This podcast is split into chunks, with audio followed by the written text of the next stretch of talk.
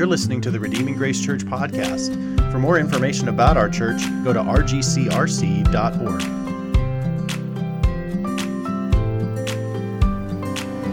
Our passage this morning comes from John chapter 20, verses 1 through 21, one of the best chapters in the Bible. This is the word of the Lord. Give your attention to it.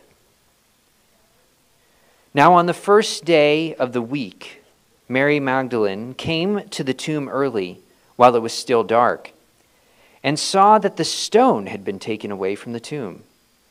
So she ran and went to Simon Peter and the other disciple, the one whom Jesus loved, and said to them, They have taken the Lord out of the tomb, and we do not know where they have laid him. So Peter went out with the other disciple, and they were going toward the tomb. Both of them were running together. But the other disciple outran Peter and reached the tomb first. And stooping to look in, he saw the linen clothes lying there, but he did not go in. Then Simon came, following him, and went into the tomb. He saw the linen clothes lying there, and the face cloth which had been on Jesus' head, not lying with the linen clothes, but folded, folded up in a place by itself. Then the other disciple who had reached the tomb first also went in, and he saw and believed.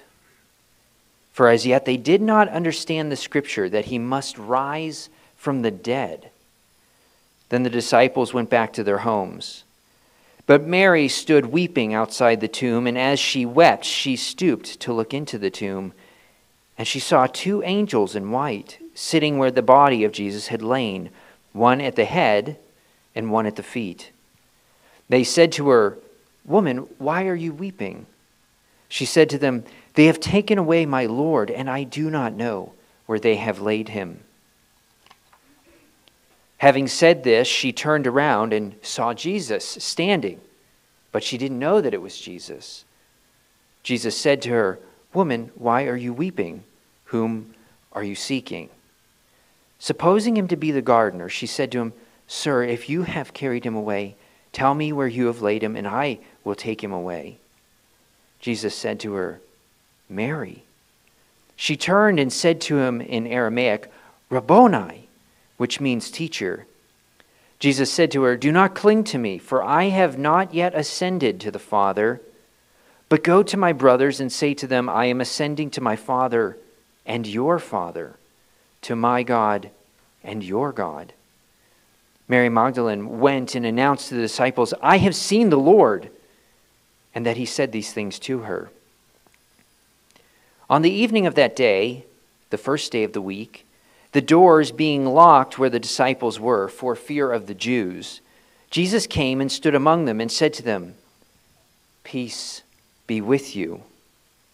When he had said this, he showed them his hands and his side. Then the disciples were glad when they saw the Lord. Jesus said to them again, Peace be with you. As the Father has sent me, I am sending you. And when he had said this, he breathed on them and said to them, Receive the Holy Spirit. If you forgive the sins of any, they are forgiven them. If you withhold forgiveness from any, it is withheld. Now, Thomas, one of the twelve, called the twin, was not with them when Jesus came. So the other disciples told him, We have seen the Lord. But he said to them, Unless I see his hands, the mark of the nails, and place my finger into the mark of the nails, and place my hand into his side, I will never believe.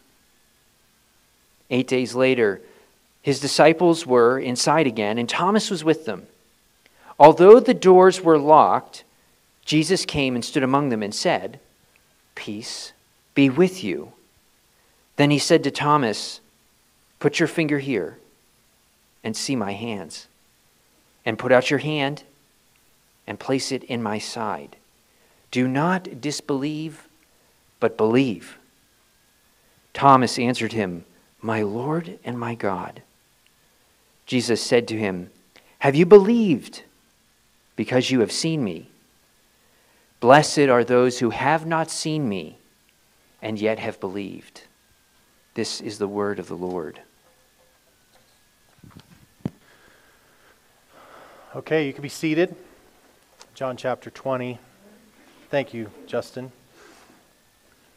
So, I'm a big NFL football fan. I don't know if any of you are as well, but there is only one team that has gone undefeated in the modern era the 1972 Dolphins. And in 2007, as a Broncos fan, the team I hated the most, which was the New England Patriots, in 2007, they entered the Super Bowl 18 and 0, maybe the first team since the 72 Dolphins to go completely undefeated. I don't know if any of you remember that Super Bowl, but the David Tyree catch and the miraculous comeback by the New York Giants. And what happened was is that uh, they came from behind, and the Giants, the lowly Giants, who were like nine and seven, getting into the playoffs, beat the mighty New England Patriots, and the whole world rejoiced in with great joy. And uh, they actually made T-shirts that said 18 and, and one because in the end, what good was an undefeated season if you didn't win the last game? In fact, it was a waste. Likewise, what we have in John chapter 20 is we have the final victory of Jesus. The rest of the Gospel of John is an con- entire waste if it ends with chapter 19. If Jesus is crucified and put in the tomb, and that's the end of the story, you can throw the entire book away. All of those wonderful things said, all of those wonderful things done mean nothing if John chapter 20 isn't in your Bibles. It is like going undefeated and losing in the Super Bowl. It's 18 and 1. But here, John is going to convince us that Jesus did indeed complete the transaction. He did indeed go undefeated, defeating the final, the final enemy, which is death, by his own resurrection. Overcoming all odds if he had done all of those miracles, if he died in fulfillment of so many scriptures, um, the, but did not rise from the dead, then this whole thing is a waste, a nasty tease, a bitter defeat for all of us. In fact, Paul himself later will write, the Apostle Paul in 1 Corinthians 15, 17 through 19, if Christ has not been raised, your faith is futile. And you are still in your sins. Without John chapter 20, you are still in your sins, still under the wrath of God. No matter what came before, you're still in your sins. Then those who have fallen asleep in Christ have perished. You'll never see them again. If in Christ we have hope, in this life only, we of all people are most to be pitied. If Jesus is not risen from the dead, if John 20 is not in our Bibles, then we know that we are the most to be pitied. Christians are the most pathetic people on the planet, the biggest waste of our time. But John is here to convince us as an eyewitness that the resurrection did happen. Jesus did come out of the tomb. There's no pile of Jesus bones in Palestine. He rose from the dead. And what we have in the context here is John has written a biography of Jesus. This is several decades after the other four go- other three gospels have been written already. They've been circulating, and John, nearing the end of his life, probably the only disciple of Jesus left alive, at least one of the the apostles that had been with Jesus, writes this gospel, and he's writing it. And, and, and the purpose of his book is the verses we'll look at next week. He's like, I've written these things so that you'll believe that Jesus is the Christ, the Son of God, and that by believing you'll have life in His name. So he's writing this gospel with an agenda to fill in some of the gaps that the other Gospels didn't cover because that's not all that Jesus did. And John fills in some of the gaps, and he's making a case to tell us that Jesus is the Son of God and that you can have forgiveness of sins, you can have eternal life, you can know the Father directly through what Jesus Christ has done. And it's all for naught unless chapter 20 happens. This best friend and disciple of Jesus has taken us on this massive eyewitness tour of Jesus' life, this journey from the beginning now to the resurrection and there ha- he has taken us through signs and miracles, teachings. There has been drama and conflict and intrigue until finally, in chapter 19, the brutal lynching of Jesus on a gory Roman cl- cross, fulfilling a ton of Old Testament scriptures. And again, it is all for naught if he is still in the grave. Jesus spoke three different times, at least, in the Gospel of John of his own resurrection. He predicted it. If a guy claims to be the Son of God and can predict his own death and resurrection, pay attention. If he can actually pull that off, many people can predict it. Only one has been able to pull off his own resurrection, and John is here to tell us that it happened. So really we have a very simple message today. There's a lot of questions. We'll have a Q&A at the end of the service today. Um, and I'm going to leave a lot of really, um, uh, Justin is already thinking of questions, even now, to ask me. And you might have questions as well, because this text has some really interesting things in it. But I don't want us to get caught into the weeds and miss the point. There's two things that I think the Apostle John wants you to believe. He wants you to believe two things in regards to this chapter. Number one, the resurrection of Jesus is real. The resurrection of Jesus is real. John has two main points. Number one, the resurrection of Jesus is real. And he goes and he labors in this text to lay out the details. He is relentlessly specific because he wants you to know I saw it. I was there. I'm telling you, I'm putting my entire life and credibility on the line, and I'm not the only one. So I want you to just notice these details right here as we walk through the text. Notice, first of all, that the tomb is empty.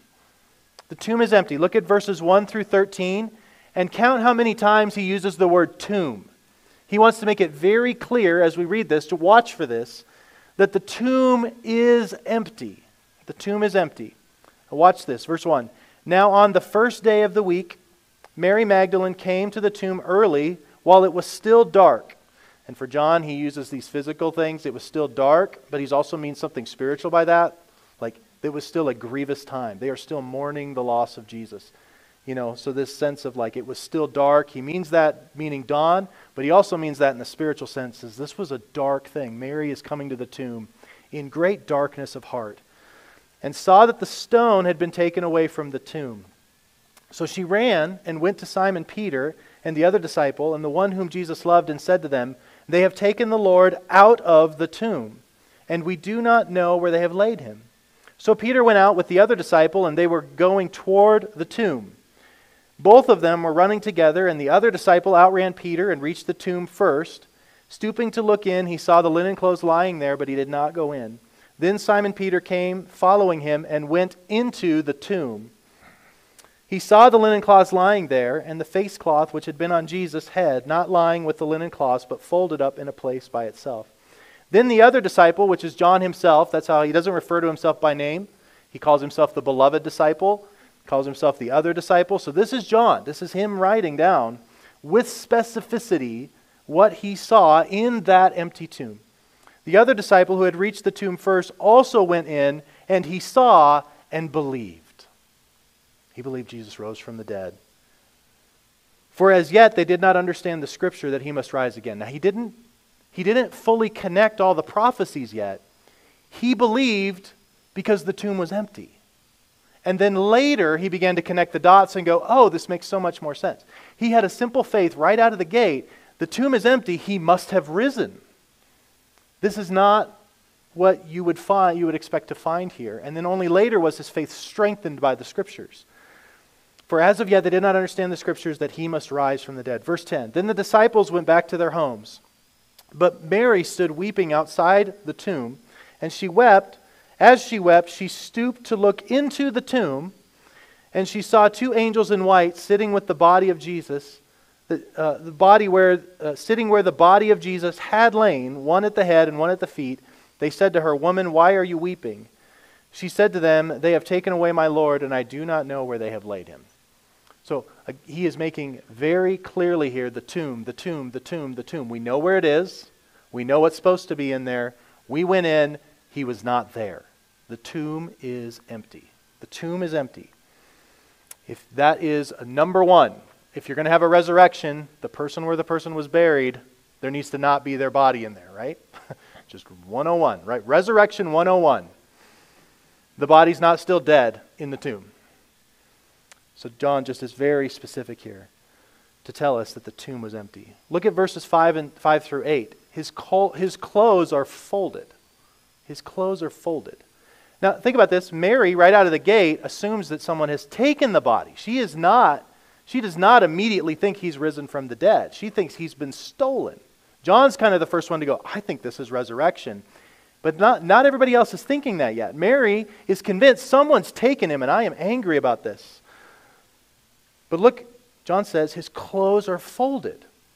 And stooping back to look in, verse 5, he saw the linen clothes lying there, but he did not go in. Then Simon Peter came, following him, and went into the tomb. He saw the clothes lying there, and the face cloth which had been on Jesus' head, not lying with the linen cloths, but folded up in a place by itself. And then the other disciple who had reached the tomb first went in and he saw and believed. The clothes are folded. Okay, let's just put yourself in, uh, you're a grave robber, okay? Let's just say that's what you do. I don't know why, but you do. You're a grave robber. You're going to go rob this tomb of a body. I don't know what your motives are, but you're going to go rob this tomb of a body. You're in the middle of the night. You got to be sneaky. You got to be quick. You got to move this big stone. You want to take the body. Do you take the time to unwrap that body and then fold up nicely all the cloths? No, you grab that thing and you belt. You're going to unwrap it later, right? If you're a good, effective grave robber. But the clothes are folded, which means Jesus rose from the dead and then tidied up. If you're a grave robber, you don't do that, right? And for John, I think he's putting this here because it's like, wait a minute. The clothes are folded. Grave robbers don't fold clothes. Someone doesn't break into your house, steal your stuff, and then vacuum, right? No, you, the clothes are folded. And I think this is meant to contrast John chapter 11 when Lazarus rose from the grave and he walked out, but he was still constrained by his clothes. And people had to help him unwrap. Jesus somehow either resurrected through the cloths, which we see him going through doors here a little bit later, right? his glorified body, he can just do some things that we just don't have a category for. Or he was able to unwrap himself. I don't know. But I think this is meant to contrast with Lazarus, is that Jesus is risen as a glorified body that maybe passed right through the clothes, whereas Lazarus still had the grave clothes on. He was still going to die again. He wasn't raised in his glorified body, he was going to die again. So while that resurrection of Lazarus was amazing, Lazarus died again. He was still resurrected to a flawed, sinful body. But Jesus is raised in a way that's different than Lazarus. He's alive, but he's glorified. And he took some time to make it orderly, right? I mean, that's, we don't know for sure. But it seems like John is laboring that here because grave robbers don't fold the clothes. They don't vacuum, they don't clean up. They, they break in and they bolt. And so, at least I think for John, this is significant. Um, others have debated what the significance of the face cloth being over here and all that stuff. I think the bottom line is, is that this was not someone who stole the body. This was someone who rose purposefully and did so orderly in order to convince the disciples that he really was risen from the dead. I want you to notice also the resurrection is real because the tomb is empty, the clothes are folded, and his body is physical. His body is physical. Look at 14 through 18. Having said this, she turned around and saw Jesus standing, but she did not know that it was Jesus. Jesus said to her, Woman, why are you weeping? Whom are you seeking? Supposing him to be the gardener, she said to him, Sir, if you have carried him away, tell me where you've laid him, and I will take him away. You can imagine that that's got a little bit of rage behind it. If you took Jesus' body, shame on you, Mr. Gardener. Sir, if you've carried him away, tell, him, tell me where you've laid him, I will take, and I will take him away. Jesus said to her, Mary. She turned and said to him in Aramaic, Rabboni, which means teacher. Jesus said to her, Do not cling to me, for I have not yet ascended to the Father, but go to my brothers and say to them, I am ascending to the Father and your Father, to my God and your God.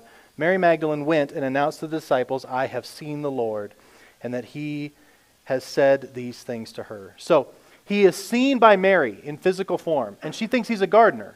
She thinks he's an ordinary, he, he has an, a, a recognizable human form that she mistakes for being someone else. So he has a physical body. He's not some aura, some bright light, some orb. He's a human body. He has a physical body. And Mary thinks it's the gardener at first. He is touched by Mary. Mary grabs him, right? So he's, he, he's able to be grabbed and touched. He is recognized and announced by Mary. It's not until she, he says her name that she recognizes him, but then once she gets it, she goes, Yes, that's Jesus. He's recognizable, and yet in some ways a little bit unrecognizable. Look at verses 19 through 22. So, no doubt, Mary thinks that Jesus has risen physically. She didn't recognize him at first, but he is clearly, his body is clearly physical. Verse 19 on the evening of that day, the first day of the week, the doors being locked where the disciples were for fear of the Jews, so this is interesting.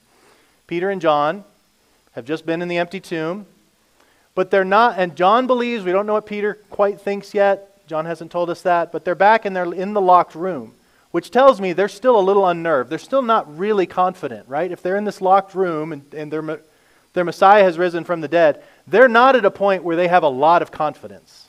This does not look like someone who's put together this resurrection hoax, right? This looks like a bunch of people that are like, oh, I think we're going to be crucified next.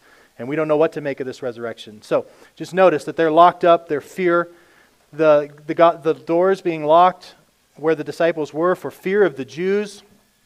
Jesus came and stood among them. So somehow he passes through the locked door, I guess, unless he had a key, maybe. But it, appears that he came through and appeared before them and said to them, Peace be with you. Um, when he said this, he showed them his hands and his side. Then the disciples were glad when they saw the Lord. So it seemed like it didn't totally dawn on them until they saw the wounds, going, Oh, wait. Jesus said to them again, Peace be with you. As the Father has sent me, so even I am sending you. And when he had said this, he breathed on them and said to them, Receive the Holy Spirit. So his body is physical because he is standing and speaking, right?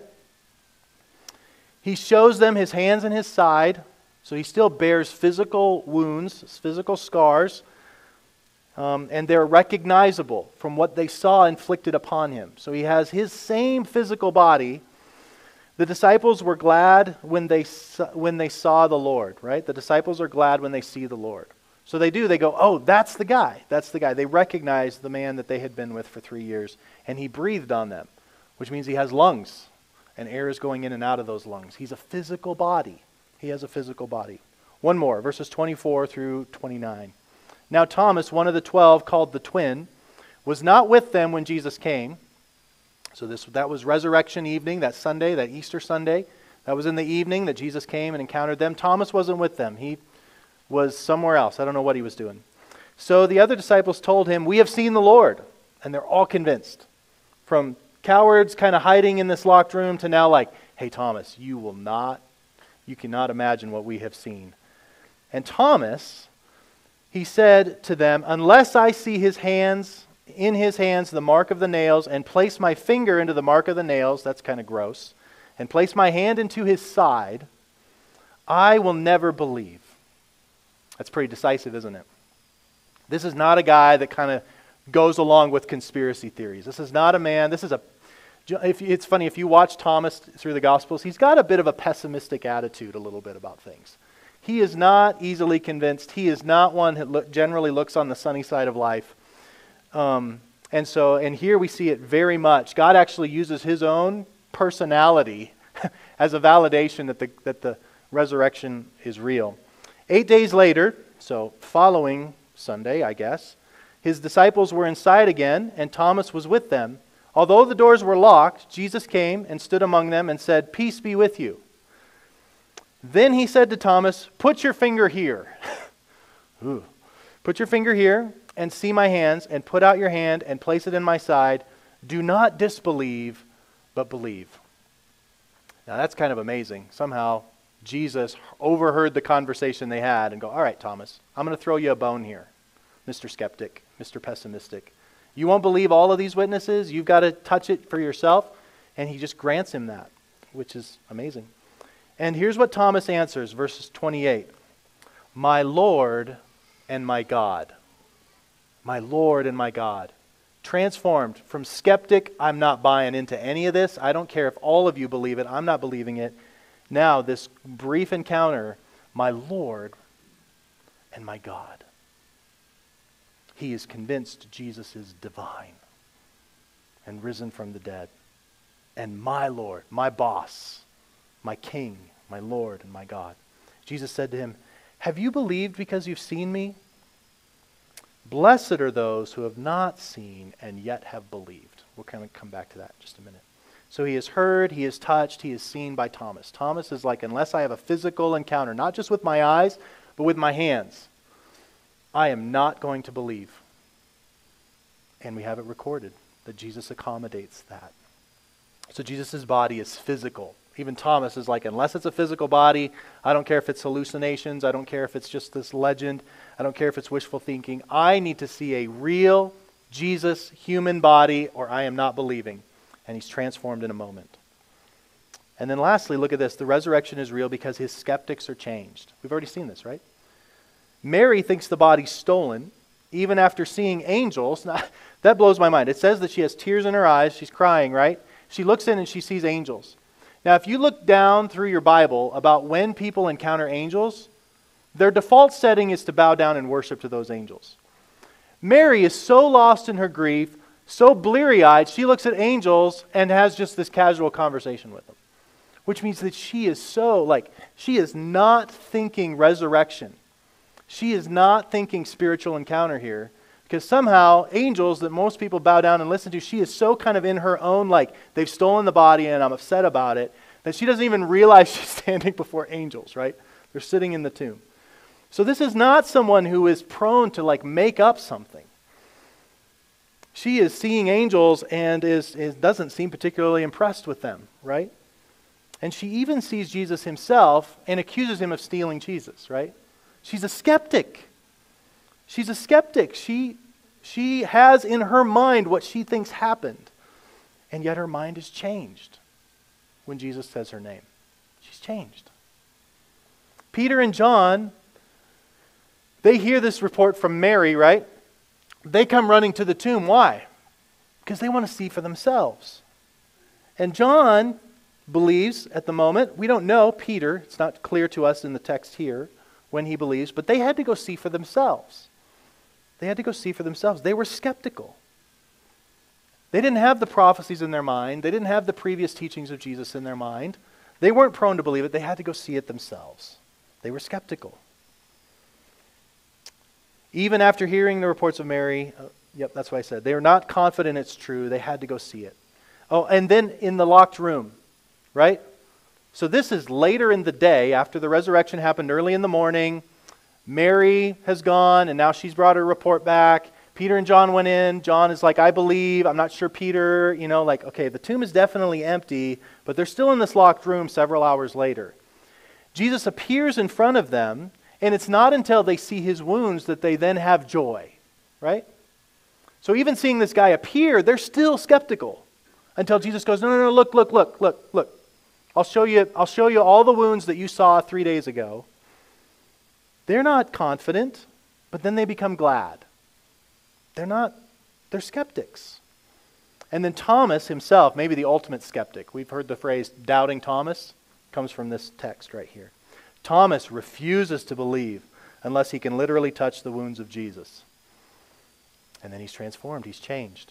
And all of them are willing to go to their death for what they experience on this resurrection day. All of them. From locked rooms, from skepticism, to seeing angels and being a little ticked off, not fully recognizing Jesus, they're now totally changed. And they never, not one of those apostles recants their testimony. Under great persecution, under great torture, not one of them changes their mind. Not one of them. All of them fleeing at the crucifixion, except for John. All of them hiding out, afraid they're about to be crucified, instantly transformed by the resurrection. So, what's the author telling us? He's telling us this was not a hallucination. He's telling us this was not a legend that developed later. This is not some hoax staged by the disciples.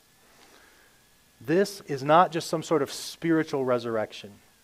John is relentless and detailed and specific and a, a little bit embarrassing in his account because these disciples are so slow to believe, right?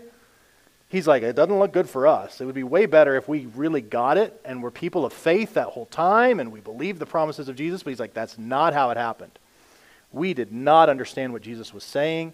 We did not know that these prophecies were happening. We looked like total idiots. But that just proves it's real. Because we're just like you. We had the same questions that you have about the resurrection. It was just as hard for us to believe as it is for you, right? We were made of the same stuff you were. We did not fake this. He's embarrassing almost in his account to be abundantly clear that this resurrection is real and physical and historical. It happened. It happened. The resurrection is real. Second point the resurrection is real. Second thing John really wants us to believe is that the resurrection of Jesus changes everything. It changes everything if Jesus really was who he said he was, and he really did accomplish what he accomplished, and he can predict his own death and resurrection and accomplish it, well, that totally changes everything, doesn't it? That makes him Lord and King of the universe. That means that our sins really are forgiven if we trust in him. That means he really is king. That means he really has defeated death. And here's what we've got the resurrection of Jesus changes everything. Look at this. The resurrection, the resurrected Jesus calls his people by name. Do you see that? Mary is transformed because Jesus initiates, he calls her, which is how our salvation works too, right? We will not believe until the Lord calls our name. Says, Come to me. Come to me. We might see all the accounts, we might read all the scriptures, we might, well, we will never really believe until we hear Jesus call our name. Nothing changed in Mary until Christ called her name. She's looking at the resur- resurrected Christ in her face, going, You stole Jesus, didn't you? Mary. And her eyes were opened. When we're saved, it's when Christ, it's because He's come to us. He's called our name. And I wonder today if you heard Christ call your name, and then it's just like, oh, your eyes open up. It's real. The resurrection's real. Jesus is for me. He's called me by name. Secondly, we see the resurrected Jesus offers his peace to all. Three different times. He enters the room, right? Well, and one's a little bit later. Peace be with you. Which means Jesus is coming to his people in peace, right? Now, I'm thinking about this. Like, if I've just gone through the crucifixion, and this is just sinful Josh talking, and I've just raised from the dead, I'm going to Pilate. I'm going, you should have known better, right? I would come back and I'd be sticking it in the eye of those people, like, see, you didn't believe, and you didn't. I'd be going to the high priest. But Jesus doesn't worry about them, right? He doesn't worry about those who wronged him. He goes to those who were following him, and he says, Peace be with you. I know I'm a little intimidating to look at right now. I did just appear. I did just rise from the dead, but I come in peace. I don't come to, to bring judgment, although you all deserve it right now, right? I come to bring peace. So Jesus rose from the dead and offers peace. The resurrected Jesus is not looking to knock some heads or get some revenge or dominate with sheer overwhelming force. He can, and he will at the second coming. But John 3 6, 17 says, He did not come into the world to condemn the world, but that the world might be saved through him. He said earlier in John, John 14 27, Peace I live with, leave with you, my peace I give to you. Not as the world gives, do I give to you. Let not your hearts be troubled, neither let them be afraid. He says in John 16 33, at the end of his, uh, of his uh, discourse, I have said these things to, me, to you, that in me you may have peace. In the world you will have trouble, but take heart, I've overcome the world. And then here, the resurrection is all about peace. Peace be with you. Peace be with you. The reason I rose from the dead is so that you can have peace. Romans 5:1 says, "Therefore we have been justified by faith, we have peace with God through the Lord Jesus Christ." Ephesians 2 is all about has the word peace in it many times. But I love these are some of my favorites. Ephesians 2:14, "For he himself, Jesus, is our peace." Who has made us both one and broken down in his flesh the dividing wall of hostility. He's talking about how this vertical peace with God results in peace across demographic barriers that we have with one another. It brings the body of Christ together. He's our peace not just vertically but horizontally. Ephesians 2:17 he came and preached peace to you who were far off and peace to those who, who were near. Those of you that grew around grew up around spiritual things, Jesus is offering peace to you.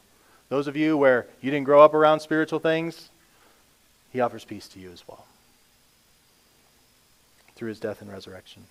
Ephesians 6:15. And as shoes for your feet, he's talking about the armor of God, having put on the readiness given by the gospel of peace. You're putting on the armor of God to defend yourself against the attacks of the devil, and then you're advancing into enemy territory with the gospel of peace. God is making his appeal to us be reconciled to God we go as Christians advancing with the gospel of peace. God is offering terms of peace to his enemies through, the, through Jesus Christ.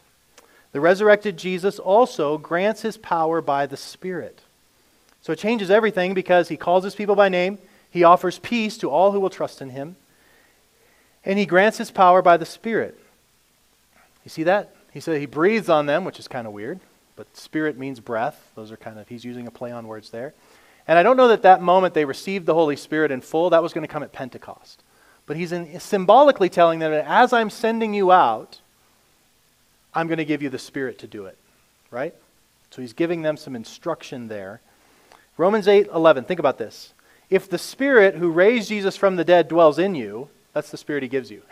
the Spirit that raised Jesus from the dead, that's what he gives to every believer. If the Spirit who raised Jesus from the dead dwells in you, he who raised Jesus Christ, Christ Jesus from the dead will also give life to your mortal bodies because his Spirit dwells in you. Ever thought about that? That the Spirit that rose Jesus from the dead dwells in every believer. That's amazing to think about for yourself, but think about that. The weakest Christian has the resurrection spirit in them. Isn't that amazing? That's amazing. I wonder what that would do if we began to relate to each other that way. Fellow Christians going, man, the Spirit of God resides in them. They're now a temple of God. The presence of God lives in them. They're made in His image and they're filled with His Spirit. I should treat them with great respect and dignity.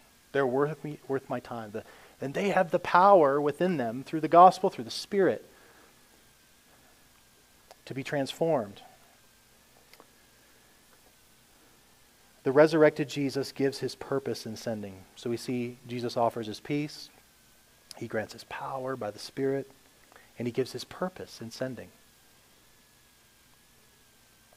Matthew 28, 18 through 20. Uh, this is what's amazing. The Great Commission is given in all three of the Gospels.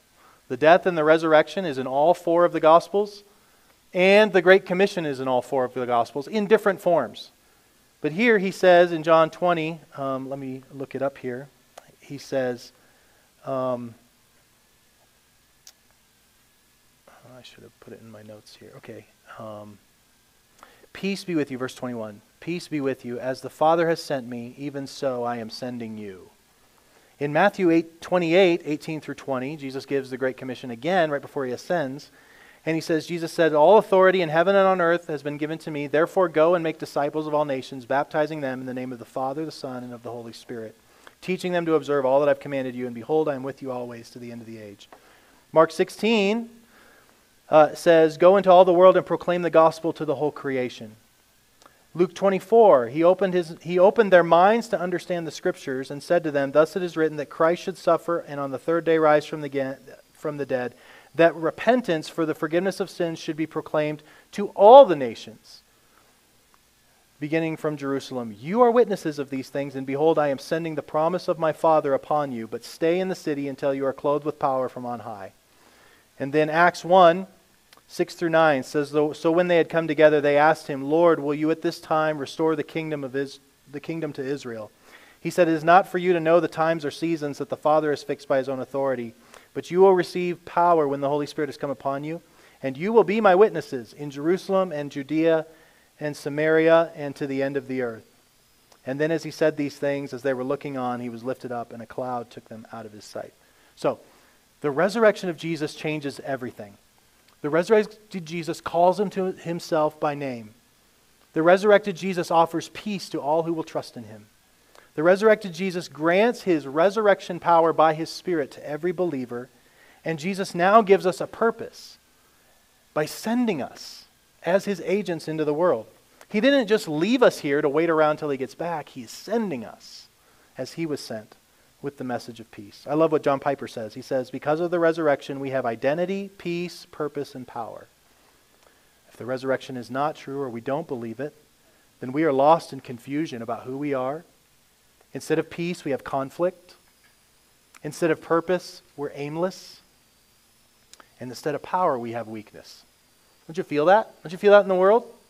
Doesn't the world feel confused, conflicted, aimless, and weak? But because of the resurrection, those who believe in him now have an identity. He calls us by name. We have peace about us, regardless of circumstances. We have a purpose. We are here to bear witness to the King of glory who resurrected from the dead. And we have resurrection power living within us, all because Jesus rose from the dead. The resurrection of Jesus changes everything. So, Two quick questions for you. Do you believe the resurrection of Jesus is real? Do you believe? I love what it says right at the end there to Thomas. There's a special blessing who got to see and then believed, like Thomas. God was very kind that they got to see it for themselves. You ever wish that maybe you got to be one of those people? Now, if you knew what that was going to mean for the rest of their life, you might be less likely to sign up for that because it did lead to their martyrdom. It was not an easy life to bear witness to the resurrection. But what, a, what an awesome gift God gave, Jesus gave to those few for our sake. But don't forget, while he tells Thomas, this is great, but blessed are those who have not seen and yet have believed. There's a special blessing for you and me who didn't get to see it with our own physical eyes but still believe. God has a special blessing for those, I think. There is a special blessing to those who did not get to see it with their own eyes yet believed. But the bottom line is believing's the point either way. Whether you're one of those select few that got to see it with your own eyes and then bear witness about it, or you're one of those that believed because you heard the witness, doesn't matter. The point is, do you believe? Do you believe? Do you believe that the resurrection of Jesus is real? And number two, how is the resurrection of Jesus changing everything for you? And that's really the point of church, is for us to remind each other that the resurrection is real and to bear witness about how it's changing us, right? And to encourage that change in one another. We now need to remind each other of the identity that Christ has called you by name. You don't define your own identity, Jesus does. And it's way better than the identity you would create for yourself. Don't forget, you have peace with God. Live into the peace that Christ has purchased and offered for you. And live at peace with one another. And don't forget, brother Christian, sister Christian, you have a purpose. You're not here to just try to collect as much stuff as you can before you die. Your aim is not to try to be as comfortable in your life as you can. You have been sent. And you have the power of the resurrected Jesus in you. If you believe, then it's because Jesus called you by name and you belong to him. If you believe, then he extends his peace to you eternally. And you are at peace with him at all times, regardless of how you feel. If you believe, then the power that raised Jesus from the dead lives in you, breaking the power of sin, empowering love, and, an empowering witness to him among the world, comforting, sealing, interceding for you. And if you believe, then Jesus has defined a whole new purpose for you. You are an agent of the kingdom. You are now to live your whole life in His power, to do His kingdom things in the world. You are an ambassador of the King to the ends of the earth. You aren't left here, you are sent here. God didn't get your address wrong. You're to be a witness here actively pursuing the purpose of extending the enjoyment of the King, the good news of his death and resurrection to everybody. That's what today's for. That's what tomorrow's for. That's what the rest of your life is for. The resurrection of Jesus changes everything. Let's go before him in prayer.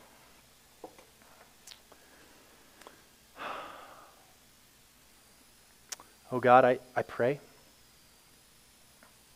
that just in this moment right now, that you would be calling some of us by name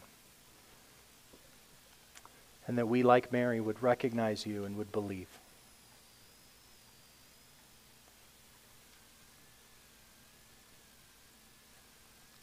Lord, I pray that you would reaffirm, that you would strengthen um, the those of us that have trusted in you. And Lord, I pray that if there's some in here who haven't trusted in you, Lord, that you would call their name, that you would draw them to yourself, and that they would believe.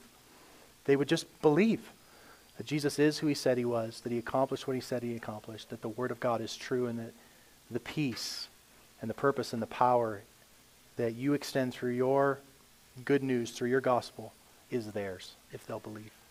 So help us to repent of our sin, put our trust in what Jesus did on the cross and his resurrection.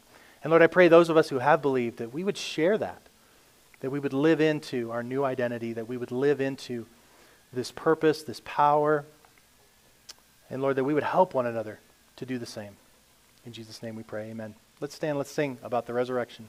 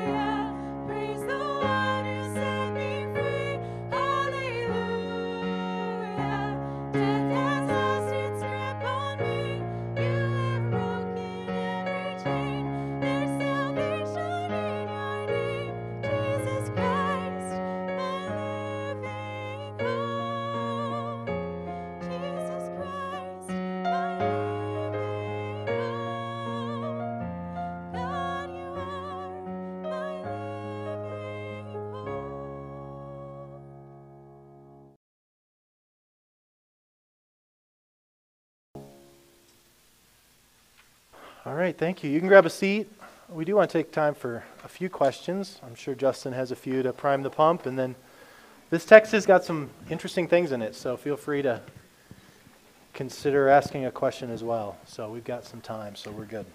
So I'll ask one question and then I'll open it up to everyone here. Um, my question, first question is there's a, there are a ton of questions, but one is um, that you'll often hear is, well, maybe they got the tomb wrong. So that's why there wasn't a body. They were just at the wrong tomb. So Yeah, it's interesting they all go to the same one. and when she goes and tells Peter and John that they run to the same one she's talking about. Um, it's close to the crucifixion site, right? Like we knew that from John chapter 19, that it was close to the, it was in a garden. So there was quite a bit of description. John was there. Mary Magdalene was there. Um, they had taken spices. The other gospel accounts are very consistent that, you know, everybody seems to know where this is. And so um, I guess that, I, I, guess someone could say that's possible, but if they're mm-hmm. wrong, they're all wrong mm-hmm. at the same time in the same way. And I mm-hmm. just don't think that's very likely considering yeah. how, uh, how, um, how careful they are about. Yeah. And then someone the could have been like, uh, actually, we'll go check the tomb where we actually buried him. Yeah. yeah. So it's funny. Yeah. They get the report and they know exactly what tomb to go to. So, yeah. Yeah. I think that's unlikely. Um, so, and it's also the one, you know, it, it, the other, John doesn't record it, but the other gospel accounts say that the Romans, you know, they, they sealed it, uh, uh, they sealed, a, they sealed the tomb and they placed a seal on it to make sure that nobody, because they were concerned that someone might try to fake a resurrection, and then they put like a whole Roman guard in front of it, and uh, so it was it was very clear, like the one with the Roman guard in front of it for a few days, yeah, that you know, so I think that's very unlikely that they yeah. That they got the wrong tomb. So yeah. Anyone? Question? ask a, a follow-on question to that, and it's uh, so do angels just hang out at, at the at and then is there any uh, any significance that you saw for those angels sitting at the head and feet? Should I repeat the question for the? Yeah, if you would. So, uh, question: Do angels usually hang out at tombs? And second, is there any significance to them hanging out at this particular tomb? Uh, I'm not entirely sure. Um, I, you know, angels certainly announce his birth. That's a significant thing. God becoming man. You know, Christ entering the world. Um, and so it's not totally surprising to me that they're there as well. And also, I think, if I remember, one of the gospel accounts say that maybe it was the angels actually moved the stone. So maybe they're taking a break. I don't know. the fact that they're standing at his hand and feet, I think, is to at least just make clear Jesus' body's not here. Like, they're sitting where his body would be, and it's, you know, so there's very much a, I think, highlighting the fact that Jesus is not present there. So, mm-hmm. did you have something that you would want to add to yeah, that? just throw out there the, the head and the feet looks very similar to the mercy seat. So Hmm. Oh, two angels over the mercy seat. Ha I like that. That's awesome.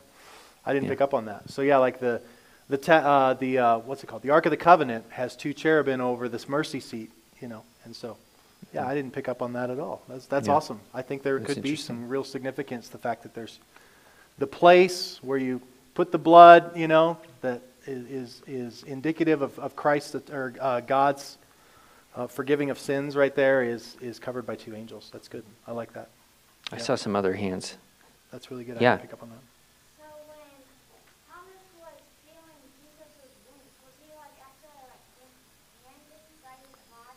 Yeah. It seems like it, which is super gross.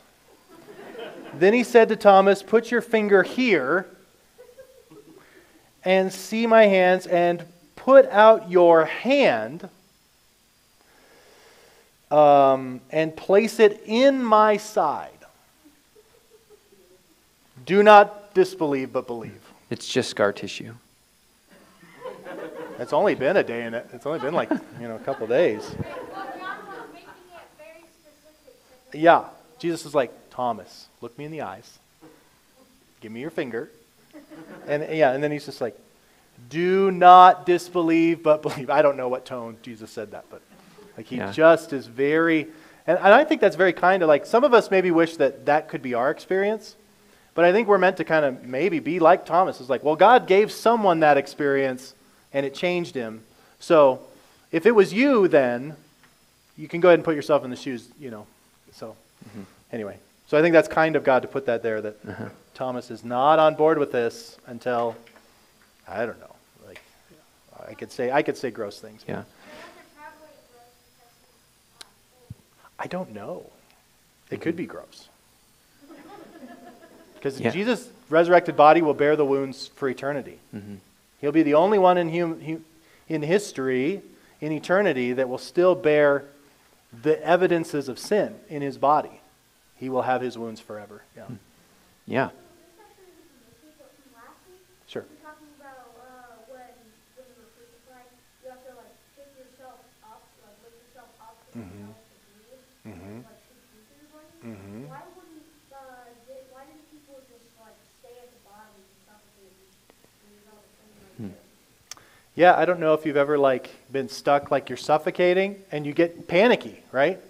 It's a it's a scary thing to suffocate. And so, yeah, you're hanging there and I think maybe at some point you're like let's just get this over with, but your body just cannot help but want to breathe, right? And so it's meant to be as agonizing as possible so where you have you have the agony of like drowning, suffocating and the agony of bleeding to death and the agony of the fact that your heart has so much stress on it it's about to burst.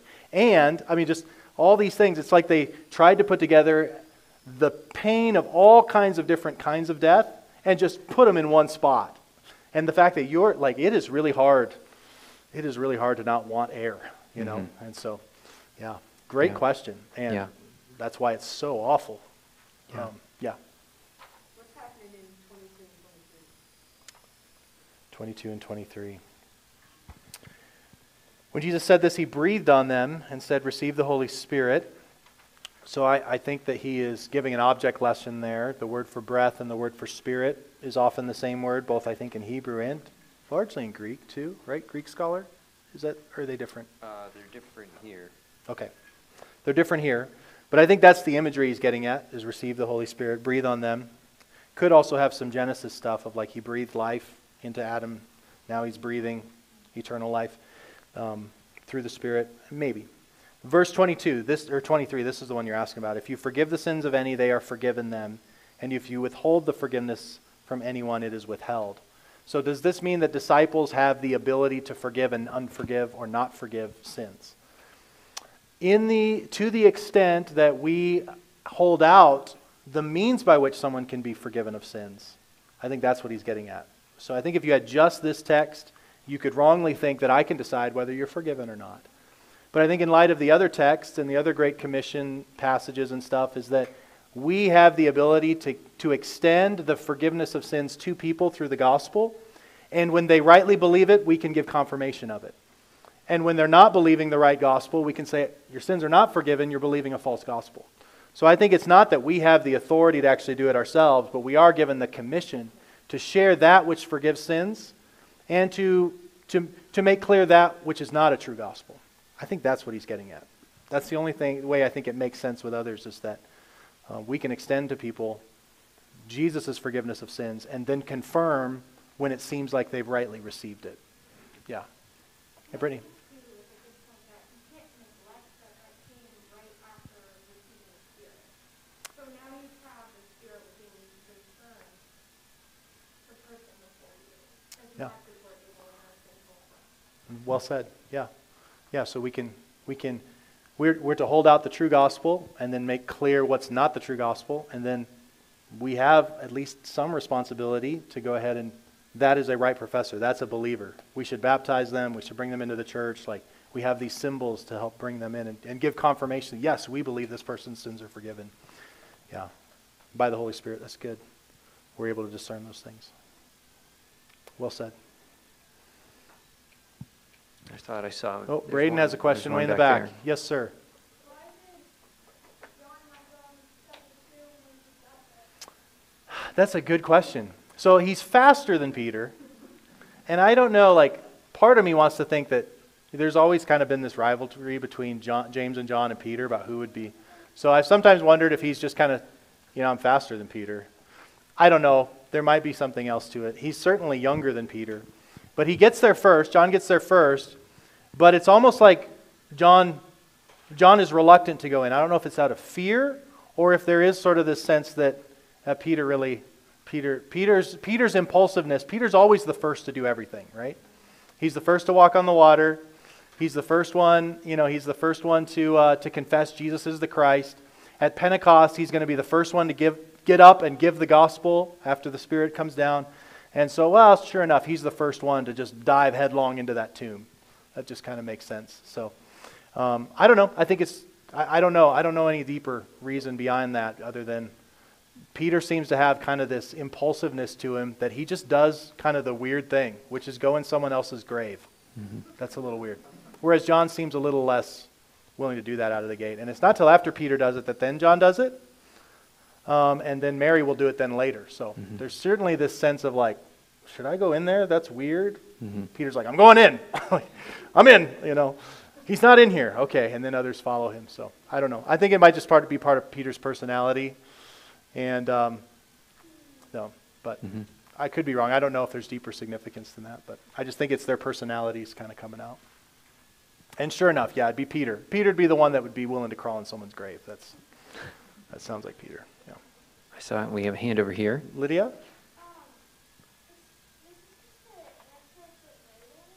Okay.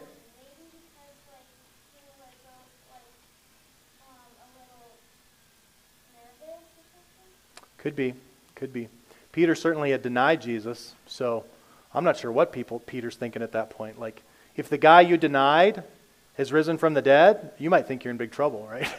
uh, oh man, like I kind of bailed on him when he needed me.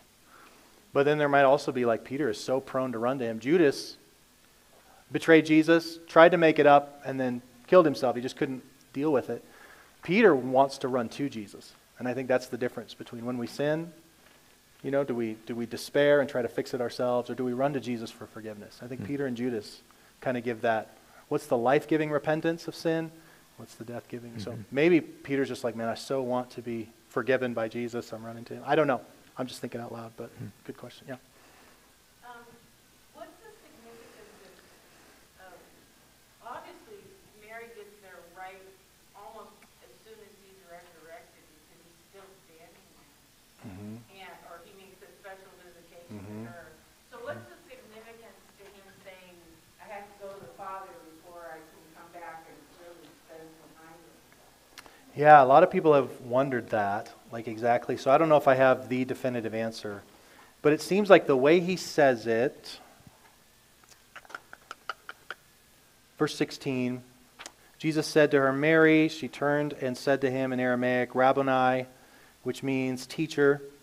Jesus said to her, Do not cling to me, for I have not yet ascended to the Father, but go to my brothers and say to them, I am ascending to my Father and your Father and your Father. That's the first time that he calls them my Father and your Father.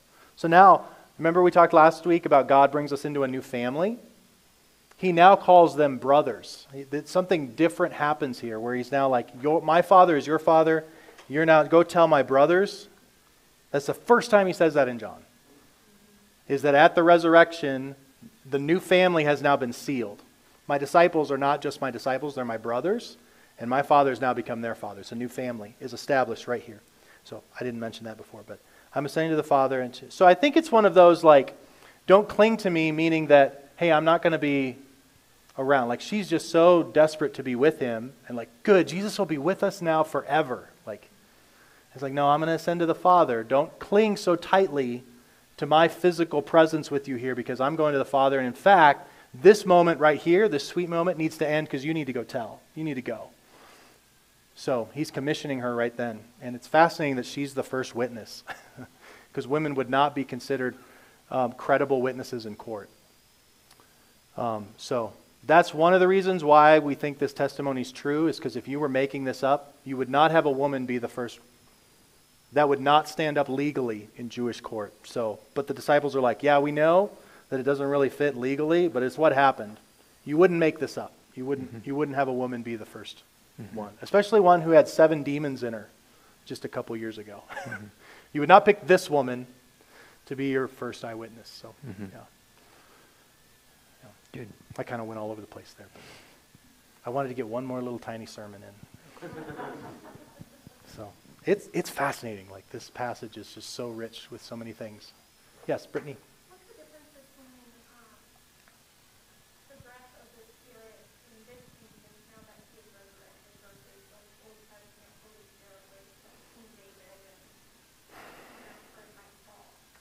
That's a big question. Uh, so in the Old Testament, the Spirit came upon people, and it seems like it kind of empowered them for certain things. Uh, but then it seems like the Spirit would leave. Like it would come on King David and then leave, and that's part of why in, uh, in Psalm 51, to take not your Holy Spirit from me, because the Spirit didn't, it kind of empowered people and then left. What's different about the new covenant is that now the Holy Spirit comes and dwells permanently. And so it's not just that the Spirit might come in battle, it might empower me for this great work, and then leave me. Now I have the confidence of knowing that because of Christ, I've been cleansed of my sins, and now I am a suitable resident, residence. I am actually a cleansed temple by which the Spirit of God can now dwell within. And so I think that's what's new is that the death and resurrection of Jesus now means that the Holy Spirit can and does dwell permanently in the believer, never to leave ever again. So I think that's the difference between the old covenant and the new covenant. The Spirit's there, He's doing things, but it seems like He comes and goes, and it's possible to kind of lose the Spirit. But for the new covenant believer, He's there. He's, he will never depart this temple. So, all right. Well, let's close it down. We're at noon, which is our typical closing time. So if you would please stand for our benediction. Thanks for being here. Great questions. There's more you could probably come up with. I'll hang out. Um, and uh, it's a beautiful day, wonderful September, not September, December, feels like September, December day in South Dakota. You live in the greatest place in the world. And uh, make sure you hang out with each other, greet each other, have some conversation before you go. Um, but here is our benediction from 1 Corinthians 15, 17 through 20. If you want to know more about the resurrection and its significance for our resurrection, we didn't get into all that. 1 Corinthians 15 would be a great place to go. If Christ has not been raised, your faith is futile, and you are still in your sins. Then those who have fallen asleep in Christ have perished. If in Christ we have hope in this life only, we are of all people most to be pitied. But in, fr- in fact, Christ has been raised from the dead, the firstfruits of those who have fallen asleep, which means we too will be resurrected like him one day. Amen? Good news. All right, you're dismissed. Thank you for listening to the Redeeming Grace Church podcast.